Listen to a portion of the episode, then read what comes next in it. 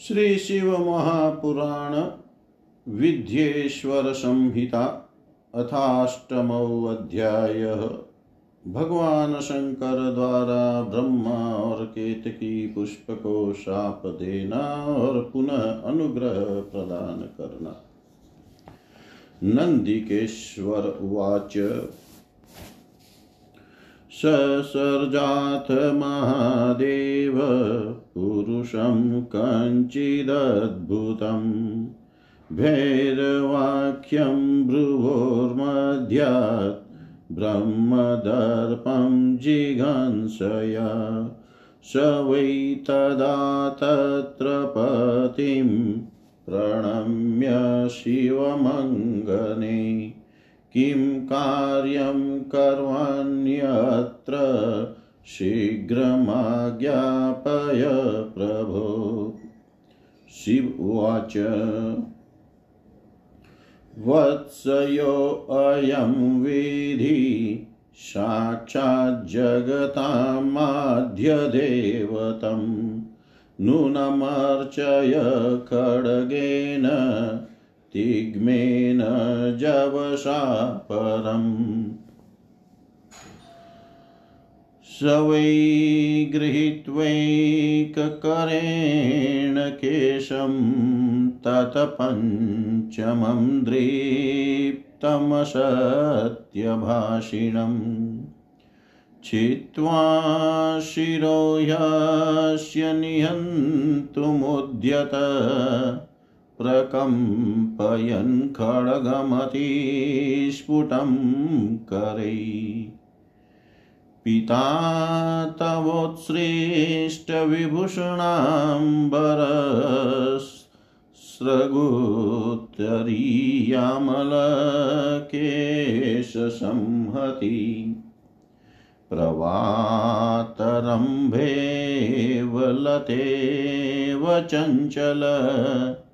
पपात वै भैरवपादपङ्कजै तावद्विधिं तात दिदृक्षुरच्युत कृपालुरस्मतपतिपादपल्लवम्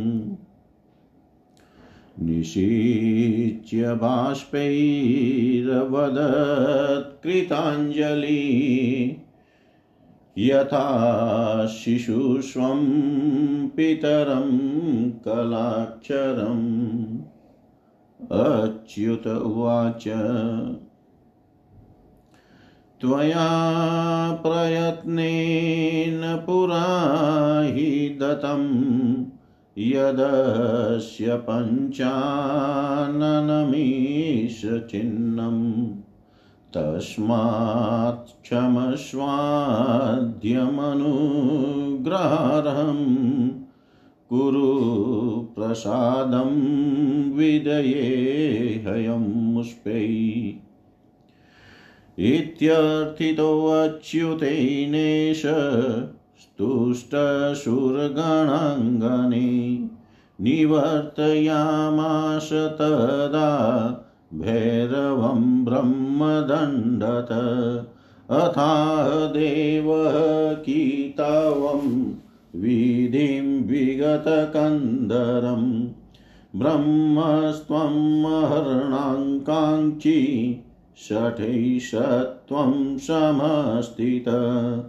नातस्ते सत्कृतिर्लोके भूयात् स्थानोत्सवादिकं ब्रह्मोवाच।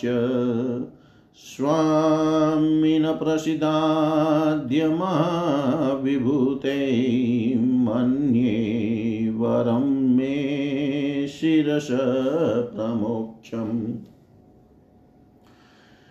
नमस्तुभ्यं भगवते बन्धवे विश्वयोनये, सहिष्णवे च दोषाणां सम्भवे शैलधन्वने। ईश्वरुवाच, अराजभयमेतद्वै जगत् सर्वं नशिष्यति ततस्त्वं जहि दन्दार्हं वह लोकधुरं शिशो। वरं ददामि ते तत्र गृहाण दुर्लभं परम् वैतानिकेषु गृह्येषु, यज्ञेषु च भवान् गुरु। निष्फलस्त्वदृते यज्ञ, साङ्गश्च सह दक्षिण। अथाह देवकीतवं केतकं कूटसाक्षिणं रे रे केतकदुष्टस्त्वं षट्दुरमितो व्रज। ममापि प्रेम ते पुष्पै मा भूतपूजास्वितः परम् इत्युक्ते तत्र देवेन केतकं देवजातय।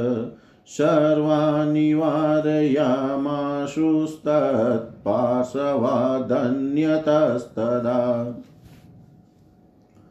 केतक उवाच, नमस्ते नाथ, मे जन्म निष्फलं भवदाज्ञया सफलं क्रियतां तात, क्षम्यतां मम किल्बिषम्। ज्ञानाज्ञानकृतं पापं नाशयत्येव ते स्मृति। तादृशे त्वयि दृष्टे मे मिथ्यादोष कुतो भवेत्। तथास्तु तस्तु भगवान् केतकेन सभास्थले। न मे त्वधारणं योग्यं सत्यवागहमीश्वर। मदीयास्त्वां धरिष्यन्ति जन्मते सफलं तत। त्वं वै वितान् व्याजेन ममोपरि भविष्यसि इत्यनुगृह्य भगवान् केतकं विधिमाधवौ वीरराजसभामध्ये सर्वदेवैरभीष्टुत। वीरराजसभामध्ये सर्वदेवैरभीष्टुत।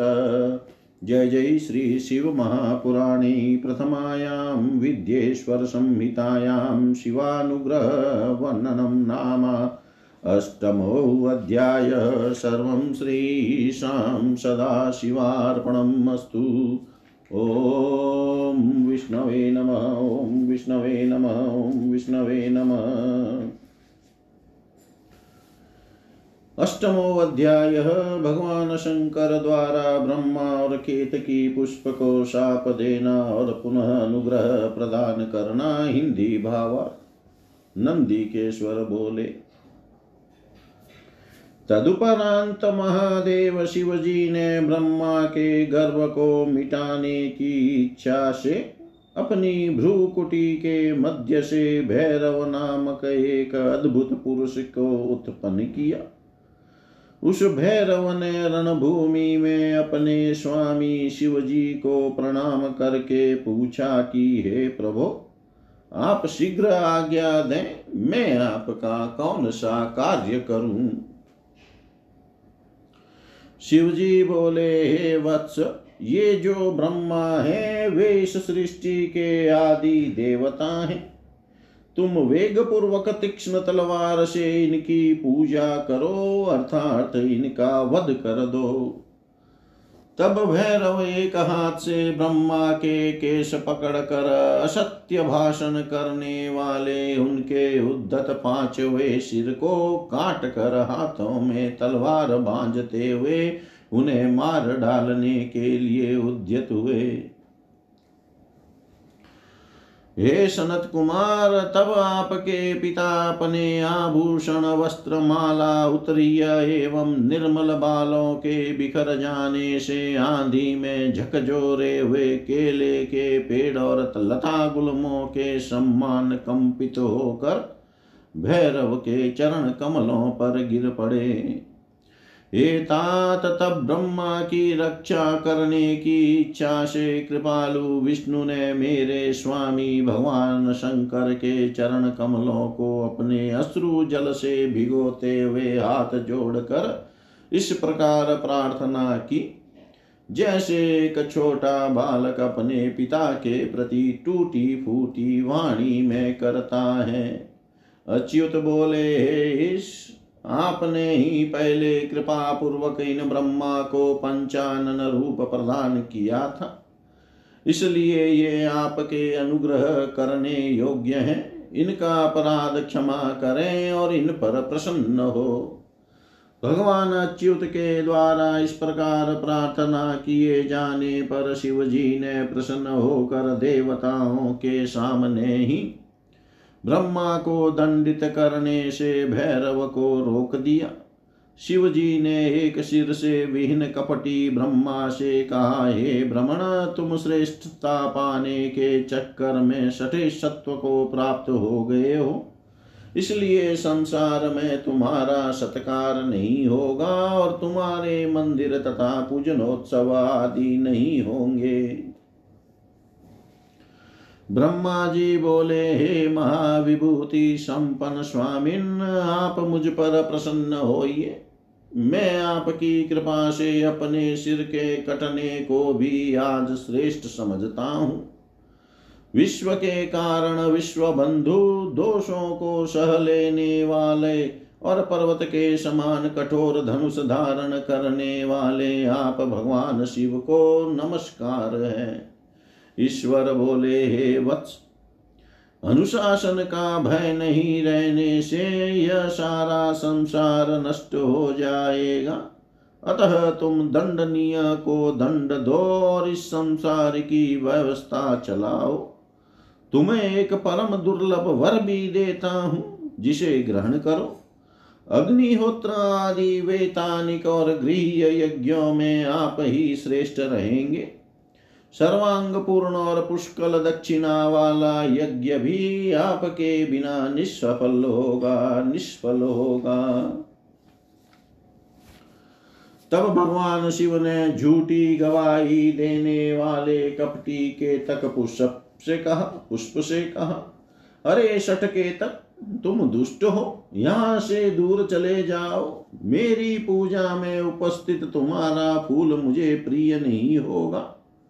शिव जी द्वारा इस प्रकार कहते ही सभी देवताओं ने केतकी को उनके पास से हटाकर अन्यत्र भेज दिया। केतक बोला, हे नाथ, आपको नमस्कार है। आपकी आज्ञा के कारण मेरा तो जन्म ही निष्फल हो गया है, निष्फल हो गया है। हे तात, मेरा अपराध क्षमा करें और मेरा जन्म सफल कर दें जन जाने अनजाने में हुए पाप आपके स्मरण मात्र से नष्ट हो जाते हैं। फिर ऐसे प्रभावशाली आपके साक्षात दर्शन करने पर भी मेरे झूठ बोलने का दोष कैसे रह सकता है? उस सभा स्थल में केतक पुष्प के इस प्रकार स्तुति करने पर भगवान सदा शिव ने कहा, मैं सत्य बोलने वाला हूँ, अतः मेरे द्वारा तुझे धारण किया जाना उचित नहीं है। किंतु मेरे ही अपने विष्णु आदि देवगण तुम्हें धारण करेंगे और तुम्हारा जन्म सफल होगा और मंडप आदि के बहाने तुम मेरे ऊपर भी उपस्थित रहोगे। इस प्रकार भगवान शंकर, ब्रह्मा, विष्णु और केतकी पुष्प पर अनुग्रह करके सभी देवताओं से स्तुत होकर सभा में सुशोभित हुए। जय जय श्री शिव महापुराणे प्रथमायां विद्येश्वर संहितायां शिवानुग्रह वर्णनं नामाष्टमोऽध्याय सर्वं श्रीशां सदाशिवार्पणम् अस्तु। ॐ विष्णवे नमः। ॐ विष्णवे नमः ॐ विष्णवे नमः।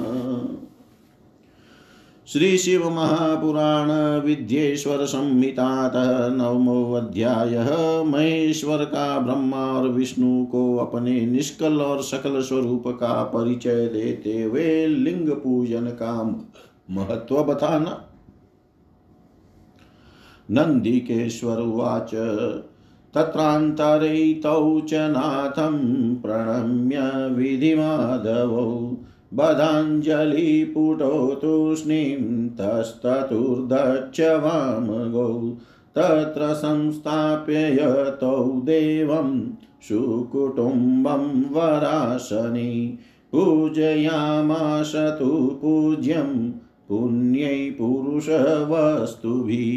पौरुषं प्राकृतं वस्तु ज्ञेयं दीर्घाल्पकालिकम् हारनुपुरकेयूर किरीटमणिकुण्डलै यज्ञसूत्रोत्तरीयस्रवक्षो माल्याङ्गुलीयकै पुष्पताम्बूल पुष्पताम्बूलकर्पूरचन्दना गुरुलेपने धूपदीपशितछत्रव्यजनध्वजचामरै अन्यैर्दिव्योपहारैश्च वाङ्मनोतीतवैभवै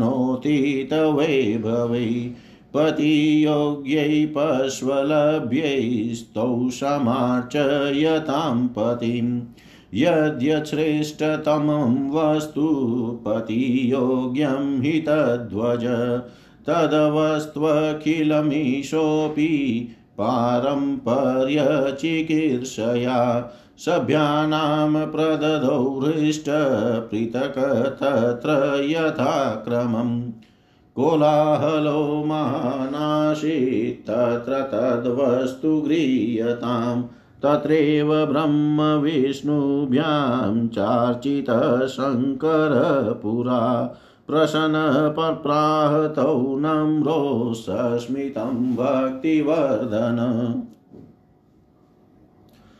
ईश्वरुवाच तुष्टोऽहं मध्य वां वत्सो पूजयास्मिन् महादिने।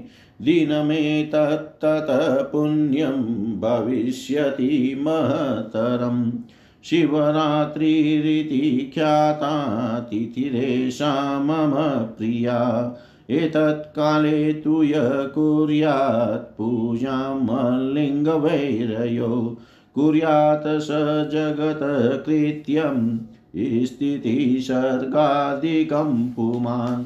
शिवरात्रावहोरात्रं निराहारो जितेन्द्रिय अर्चयित्वा यथा न्यायं यथा बलं वञ्चक, यत् मम पूजायां वर्षमेकं निरन्तरं तत्फलं लभते सद्य शिवरात्रौ मदर्चनात् मधर्मवृद्धिकालोऽयं चन्द्रकाल इवाम्बुदै प्रतिष्ठाध्युत्सवो यत्र मामको मङ्गलायन यत्पुनस्तम्भरूपेण स्वाविरासमहं पुरा। सकालो मार्गशीर्षे तु स्यादाद्रारिक्षमर्भकौ।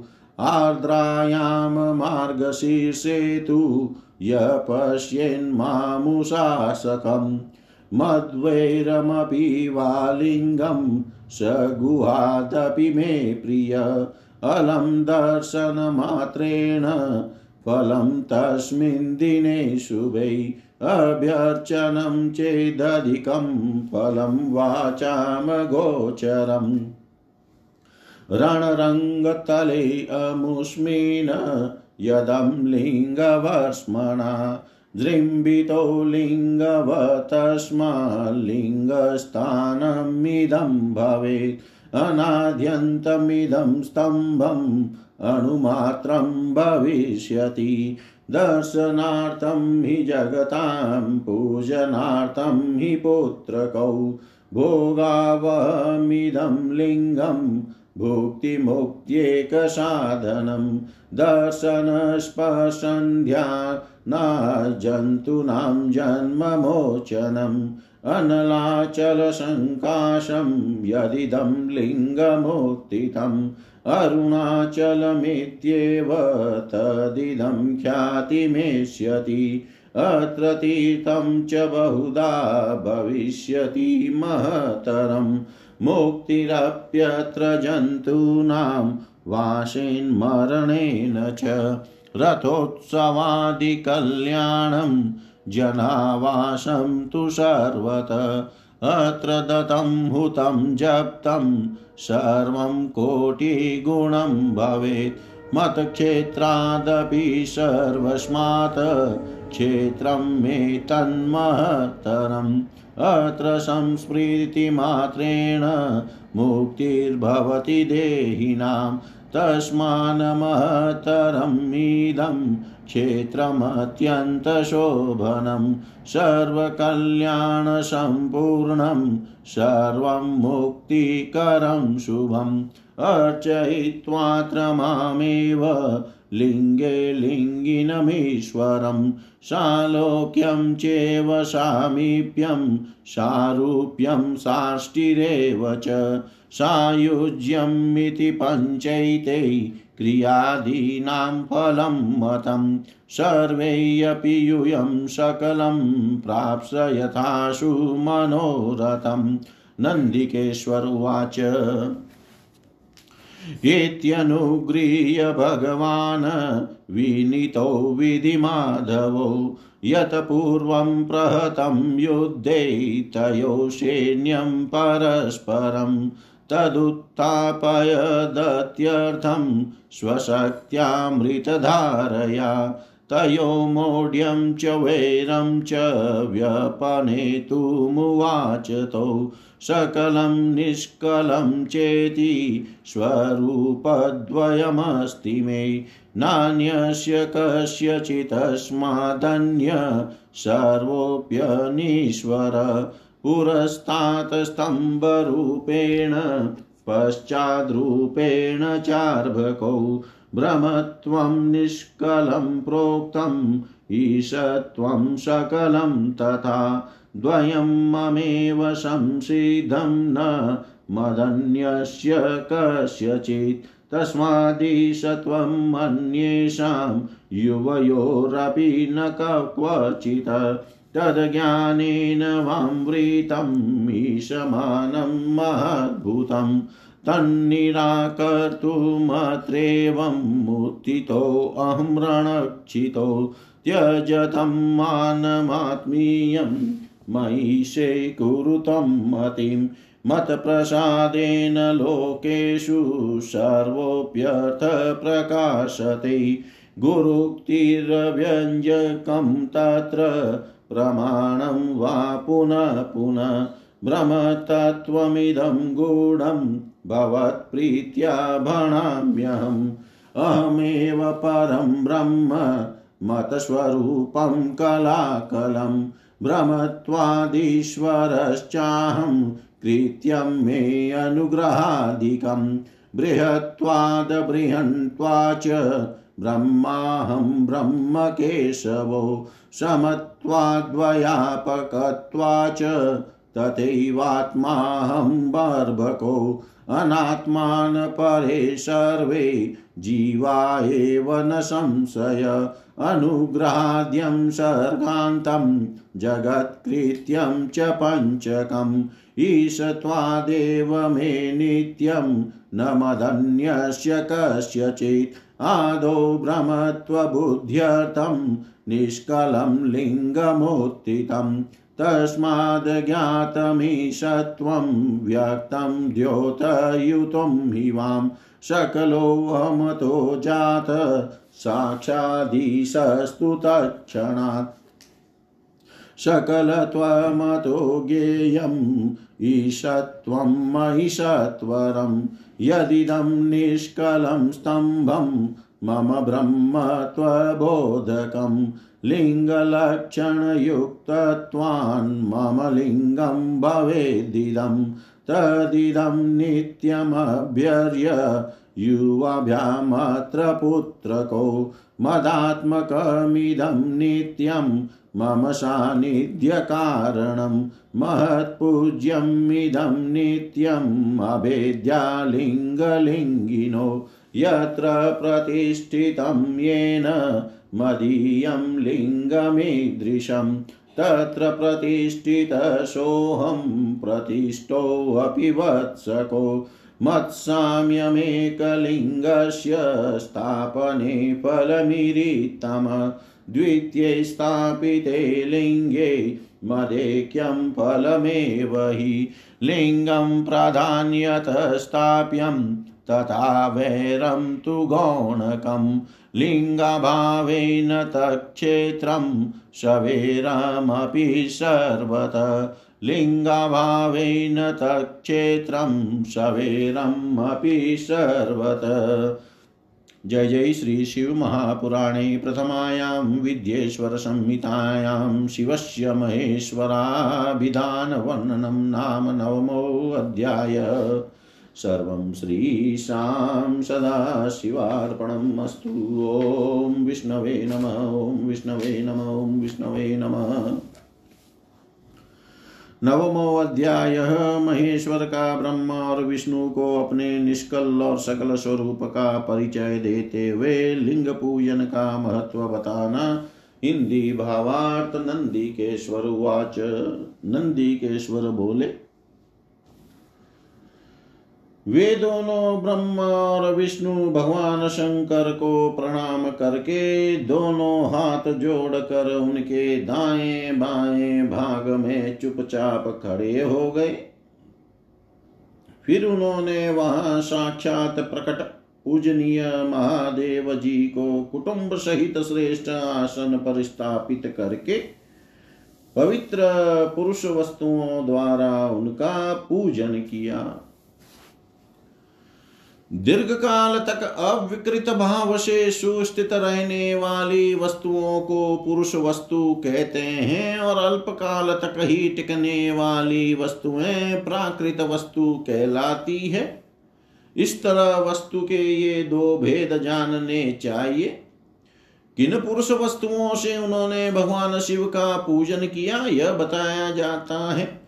हार नुपुर केयुर किरीट मणिमय कुंडल यज्ञोपवित उत्तरीय वस्त्र, पुष्पमाला, रेशमी वस्त्र, हार मुद्रिका, अंगुठी पुष्प कपूर चंदन एवं अगुरु का अनुलेप धूप दीप, श्वेत छत्र, व्यजन ध्वजा, चमर तथा अन्यान्य दिव्य उपहारों द्वारा उन दोनों ने अपने स्वामी महेश्वर का पूजन किया। जिन महेश्वर का वैभव वाणी और मन की पहुँच से परे था, जो केवल पशुपति परमात्मा के ही योग्य थे और जिन्हें पशु बद जीव नहीं पा सकते थे। हे सनत कुमार, स्वामी के योग्य जो जो उत्तम वस्तुएँ थी, उन सभी वस्तुओं का भगवान शंकर ने भी प्रसन्नता पूर्वक यथोचित रूप से सभासदों के बीच वितरण कर दिया। जिससे यह श्रेष्ठ परंपरा बनी रहे कि प्राप्त पदार्थों का वितरण आश्रितों में करना चाहिए। उन वस्तुओं को ग्रहण करने वाले सभासदों में वहाँ कोलाहल मच गया। इस प्रकार वहाँ पहले ही ब्रह्मा तथा विष्णु से पूजित हुए भक्ति वर्धक भगवान शिव विनम्र उन दोनों देवताओं से हंसकर कहने लगे। ईश्वर बोले हे पुत्रों, आज का दिन महान है। इसमें तुम्हारे द्वारा जो आज मेरी पूजा हुई है, इससे मैं तुम लोगों पर बहुत प्रसन्न हूँ। इसी कारण यह दिन परम पवित्र और महान से महान होगा। आज की यह तिथि शिवरात्रि के नाम से विख्यात होकर मेरे लिए परम प्रिय होगी। इस समय जो मेरे लिंग निष्कल अंग आकृति से रहित निराकार स्वरूप के प्रतीक और वेर सकल साकार रूप के प्रतीक विग्रह की पूजा करेगा, वह पुरुष जगत की सृष्टि और पालन आदि कार्य भी कर सकता है। जो शिवरात्रि को दिन रात निराहार एवं जितेंद्रिय रहकर अपनी शक्ति के अनुसार निष्कपट भाव से मेरी यथोचित पूजा करेगा, उसको मिलने वाले फल का वर्णन सुनो। एक वर्ष तक निरंतर मेरी पूजा करने पर जो फल मिलता है, वह सारा फल केवल शिवरात्रि को मेरा पूजा कर, पूजन करने से मनुष्य तत्काल प्राप्त कर लेता है। जैसे पूर्ण चंद्रमा का उदय, समुद्र की वृद्धि का अवसर है, उसी प्रकार यह शिवरात्रि तिथि मेरे धर्म की वृद्धि का समय है। इस तिथि में मेरी स्थापना आदि का मंगलमय उत्सव होना चाहिए। हे वत्सो, पहले में जब ज्योतिर्मय स्तंभ रूप से प्रकट हुआ था, उस समय मार्ग शीर्ष मास में आद्रहा नक्षत्र था। अतः जो पुरुष मार्ग शीर्ष मास में आद्रा नक्षत्र होने पर मुजुमापति का दर्शन करता है, अथवा मेरी मूर्ति या लिंग की ही झांकी का दर्शन करता है, वह मेरे लिए कार्तिकेय से भी अधिक प्रिय है। उस शुभ दिन मेरे दर्शन मात्र से पूरा फल प्राप्त होता है। यदि दर्शन के साथ साथ मेरा पूजन भी किया जाए तो उसका अधिक फल प्राप्त होता है, जिसका वाणी द्वारा वर्णन नहीं हो सकता। इस रणभूमि में मैं लिंग रूप से प्रकट होकर बहुत बड़ा हो गया था, अतः उस लिंग के कारण यह भूतल लिंग स्थान के नाम से प्रसिद्ध हुआ। ये पुत्रों, जगत के लोग इसका दर्शन और पूजन कर सके। इसके लिए यह नादि और अनंत ज्योति स्तंभ अत्यंत छोटा हो जाएगा। यह लिंग सब प्रकार के भोगों को सुलभ कराने वाला और भोग तथा मोक्ष का एकमात्र साधन होगा। इसका दर्शन, स्पर्श तथा ध्यान प्राणियों को जन्म और मृत्यु से छुटकारा दिलाने वाला होगा। अग्नि के पहाड़ जैसा जो यह शिवलिंग यहाँ प्रकट हुआ है, इसके कारण यह स्थान अरुणाचल नाम से प्रसिद्ध होगा। यहाँ अनेक प्रकार के बड़े बड़े तीर्थ प्रकट होंगे। इस स्थान में निवास करने या मरने से जीवों का मोक्ष हो जाएगा।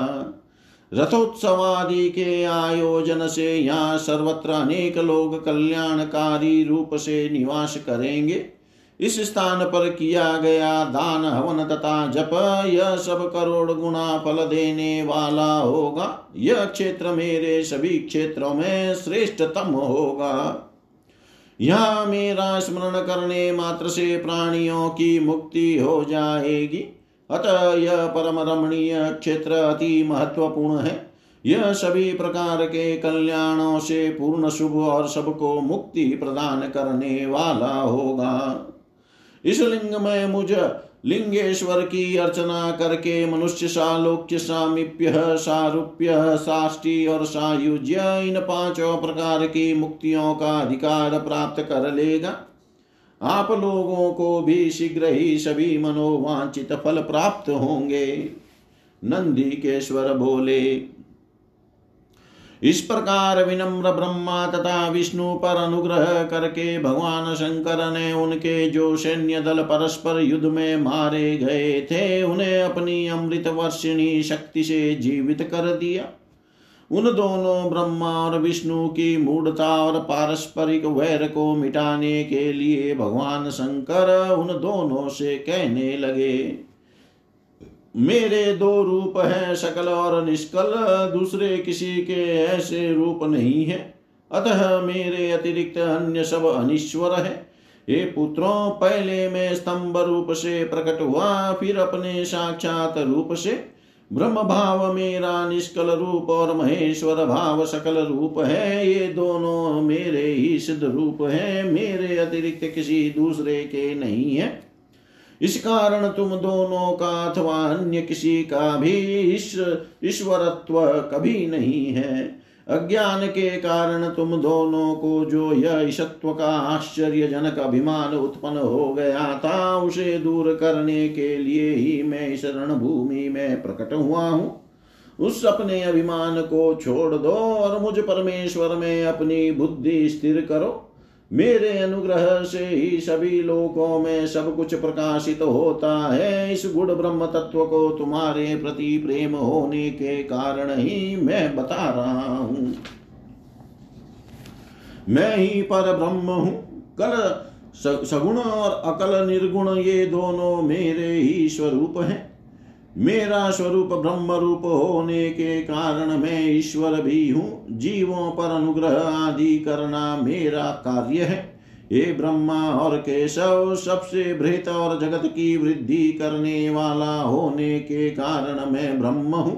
हे पुत्रों, सर्वत्र समरूप से स्थित और व्यापक होने से मैं ही सबका आत्मा हूँ। अन्य सभी जीवन आत्म रूप है, इसमें संदेह नहीं है। सर्ग से लेकर अनुग्रह तक आत्मा या ईश्वर से भिन्न जो जगत संबंधी पाँच कृत्य है, वे सदा मेरे ही है। मेरे अतिरिक्त दूसरे किसी के नहीं है, क्योंकि मैं ही सबका ईश्वर हूँ। पहले मेरी ब्रह्म रूपता का बोध कराने के लिए निष्कल लिंग प्रकट हुआ था। फिर तुम दोनों को अज्ञात ईश्वर ईश्वर ईश्वरत्व का स्पष्ट साक्षात्कार कराने के लिए मैं साक्षात जगदीश्वर ही सकल रूप में तत्काल प्रकट हो गया। अतः मुझमें जो ईशत्व है, उसे ही मेरा सकल रूप जानना चाहिए, तथा जो में, यह मेरा निष्कल स्तंभ है, वह मेरे ब्रह्म स्वरूप का बोध कराने वाला है। हे पुत्रों लिंग लक्षण युक्त होने के कारण यह मेरा ही लिंग चिन्ह है।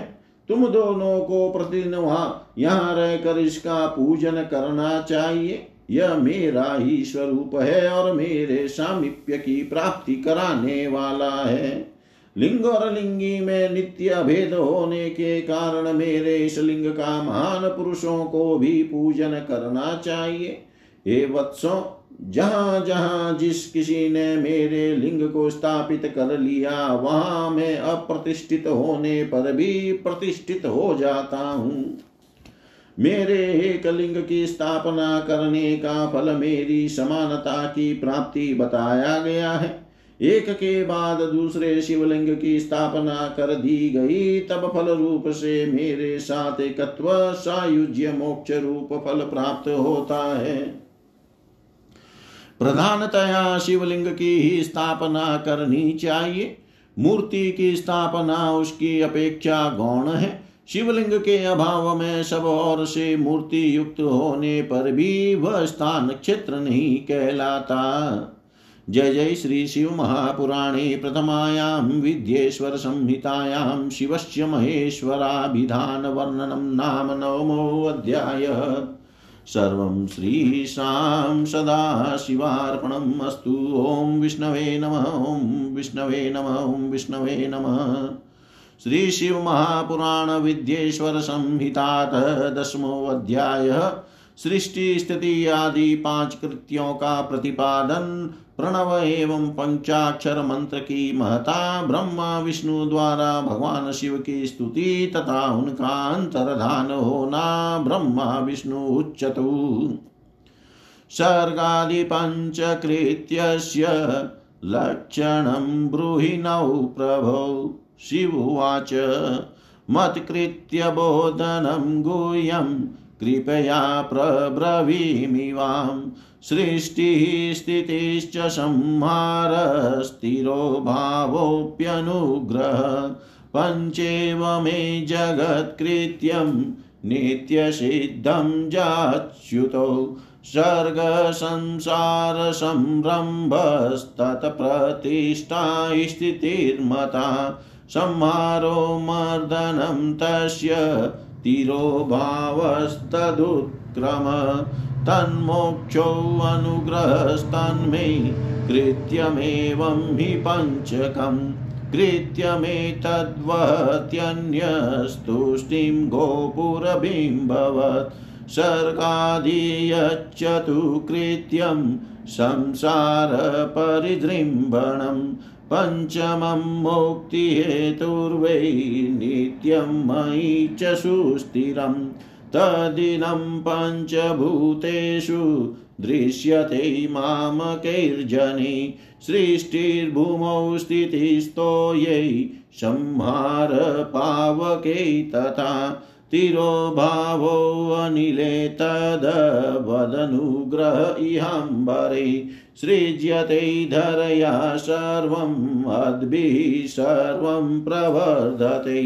अर्ध्यते तेजसा सर्वं वायुना चापनीयते, व्योम्नानुगृह्यते सर्वं ज्ञेयमेवं मिशूरिभिः पश्चकृत्यमिदं वोढुं ममास्ति मुखपञ्चकं, चतुर्दिक्षु चतुर्वक्त्रं तन्मध्ये पञ्चमं मुखं युवाभ्यां तपसा लब्धम् एतत्कृत्य द्वयं श्रुतौ सृष्टिस्थित्यभिधं भाग्यं मतप्रीतादतिप्रियं तथा रुद्रमहेशाभ्याम् अन्यत्कृत्य द्वयं परम् अनुग्राह्यं केनापि लब्धुं नेव हि शक्यते। तत्सर्वं पौर्विकं कर्म युवाभ्यां कालविस्मृतं। न तद्रुद्रमहेशाभ्यां विस्मृतं कर्म तादृशं। रूपे वेशे च कृत्यै च वाहने चासने तथा आयुधादौ च मत्साम्यम् अस्माभिस्तत्कृते कृतं।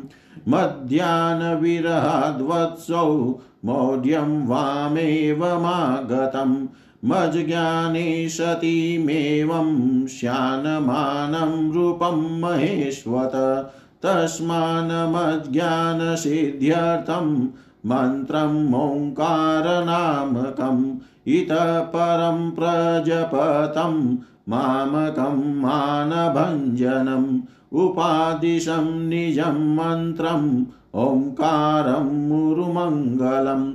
ओङ्कारो मनमुखा जज्ञै प्रथमं मत्प्रबोधक। वाचकोऽयमहं वाच्यो मन्त्रोऽयं हि मदात्मक। तदनुस्मरणं नित्यं ममानुस्मरणं भवेत्। अकार उत्तरात् पूर्वम् उकार पश्चिमाननात्। मकारो दक्षिणमुखाद् बिन्दुप्राङ्मुखतस्था नादो मध्यमुखादेवं पञ्चदाशो विजृम्भित एकीभूत पुनस्तद्वधोमित्येकाक्षरो भवत्। नामरूपात्मकं सर्वं वेदभूतकुलद्वयं। व्याप्तमेतेन मन्त्रेण शिवशक्त्योश्च बोधक अस्मात् पञ्चाक्षरं यज्ञै बोधकं सकलस्य तत् अकारादिक्रमेणेव नकारादियथाक्रमम् अस्मात् पञ्चाक्षराज्जाता मातृका पञ्चभेदत। तस्माञ्चिरश्चतुर्वक्त्रा त्रिपादगायत्रिरेव हि वेद सर्वस्ततो यज्ञै ततो वै मन्त्रकोटय। तत्तन्मन्त्रेण तत्सिद्धि सर्वसिद्धिरितो भवेत्। अनेन मन्त्रकन्देन भोगो मोक्षश्च सिद्ध्यति। सकला मन्त्रराजान साक्षात् शुभा नन्दिकेश्वर उवाच। पुनस्तयोस्तत्र तिरः पटं गुरु प्रकल्प्य मन्त्रं च समादिशत्परम् निधाय तत्सृणीकराम्बुजं शनेरुदङ्मुखं संस्थितयोशाम्बिक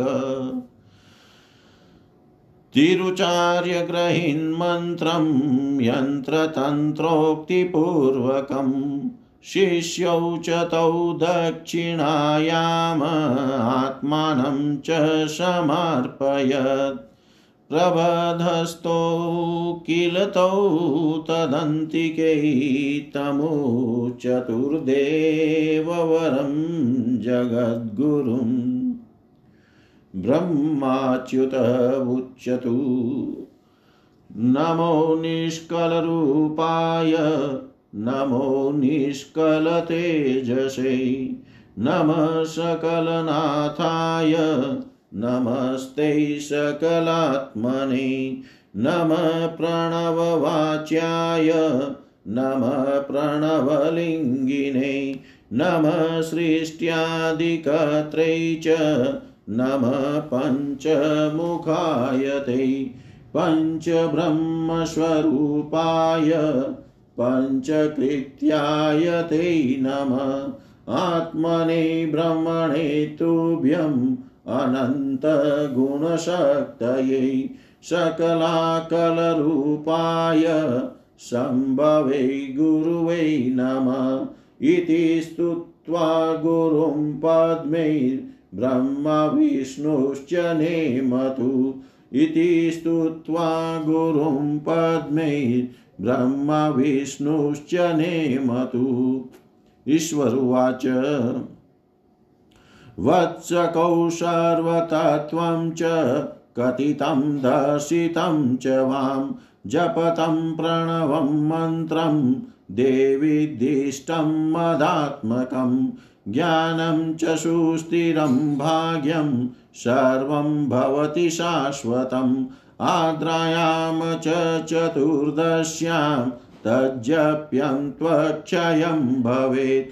सूर्यगत्या महाद्रायाम् एकं कोटिगुणं भवेत्। मृगशीर्षान्तिमो भाग पुनर्वस्वादिमस्तथा आद्रां समं सदा ज्ञेयं पूजा होमादितर्पणे। दर्शनं तु प्रभाते च प्रातः चतुर्दशी तथा ग्राह्या निशितव्यापिनी भवेत्। प्रदोषव्यापिनी चेव परयुक्ता प्रशस्यते। लिङ्गं, वैरं च मे तुल्यं यजतां लिङ्गमोत्तमं।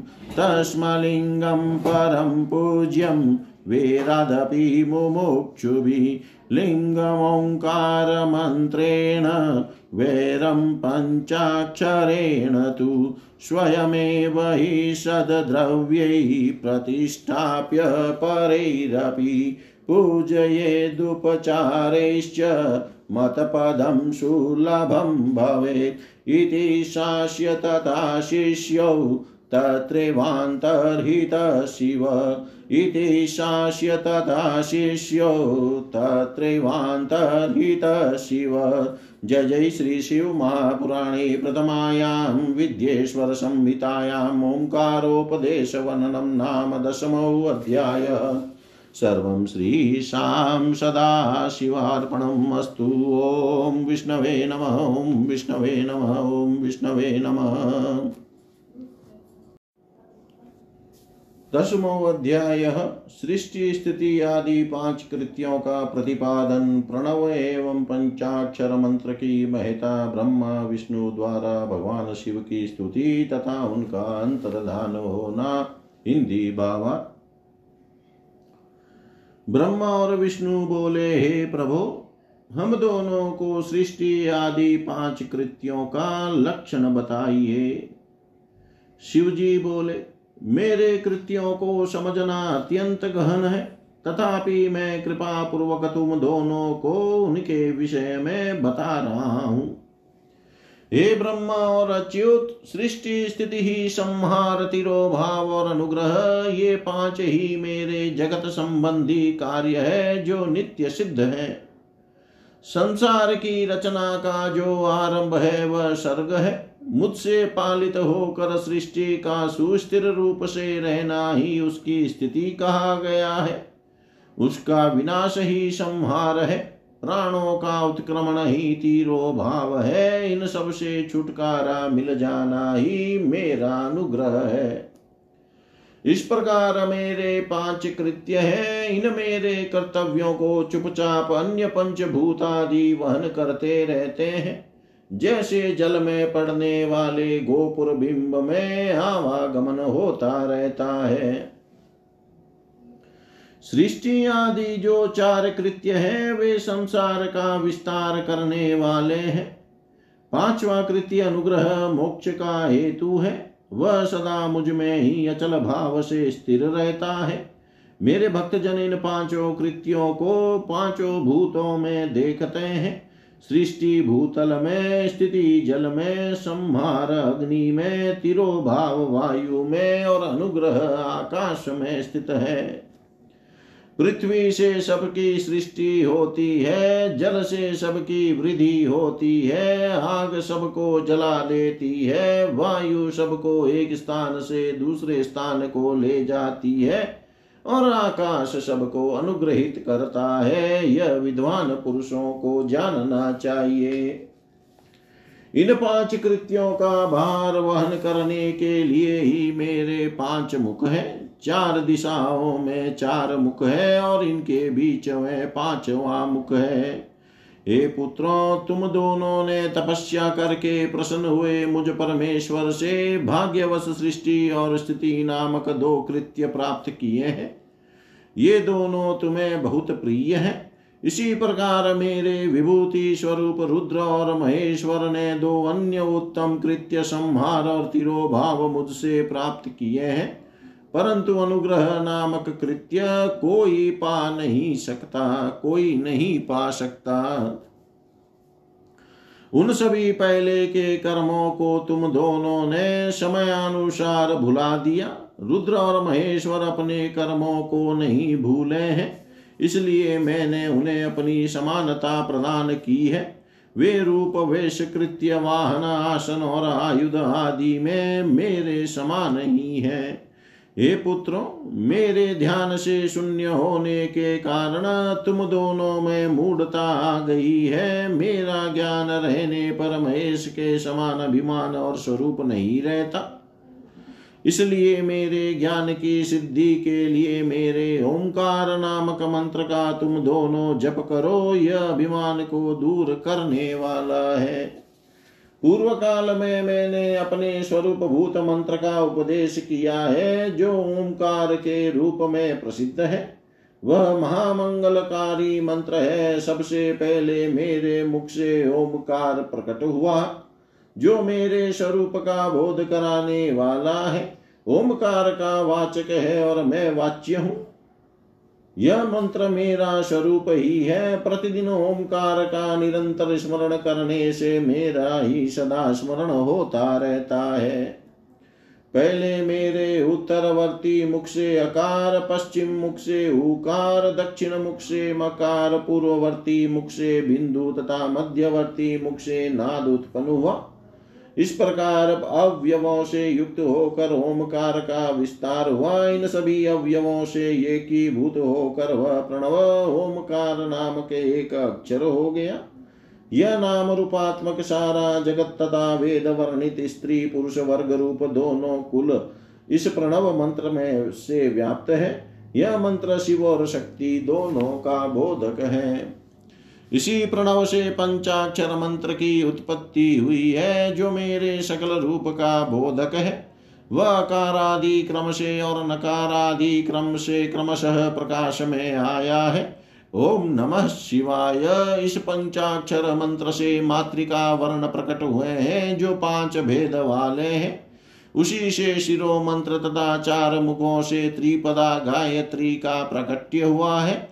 उस गायत्री से संपूर्ण वेद प्रकट हुए हैं और उन वेदों से करोड़ों मंत्र निकले हैं। उन उन मंत्रों से भिन्न भिन्न कार्यों की सिद्धि होती है। परंतु इस प्रणव एवं पंचाक्षर से संपूर्ण मनोरथों की सिद्धि होती है। इस मूल मंत्र से भोग और मोक्ष दोनों ही सिद्ध होते हैं। मेरे सकल स्वरूप से संबंध रखने वाले सभी मंत्र राज साक्षात भोग प्रदान करने वाले और शुभ कारक है। नंदी केश्वर बोले। तदनंतर जगदम्बा पार्वती के साथ बैठे हुए गुरु और महादेव जी ने उत्तराभिमुख बैठे हुए ब्रह्मा और विष्णु को पर्दा करने वाले वस्त्र से आच्छादित करके उनके मस्तक पर अपना कर कमल रख कर धीरे धीरे उच्चारण करके उन्हें उत्तम मंत्र का उपदेश दिया। यंत्र तंत्र में बताई हुई विधि के पालन पूर्वक तीन बार मंत्र का उच्चारण करके भगवान शिव ने उन दोनों शिष्यों को मंत्र की दीक्षा दी।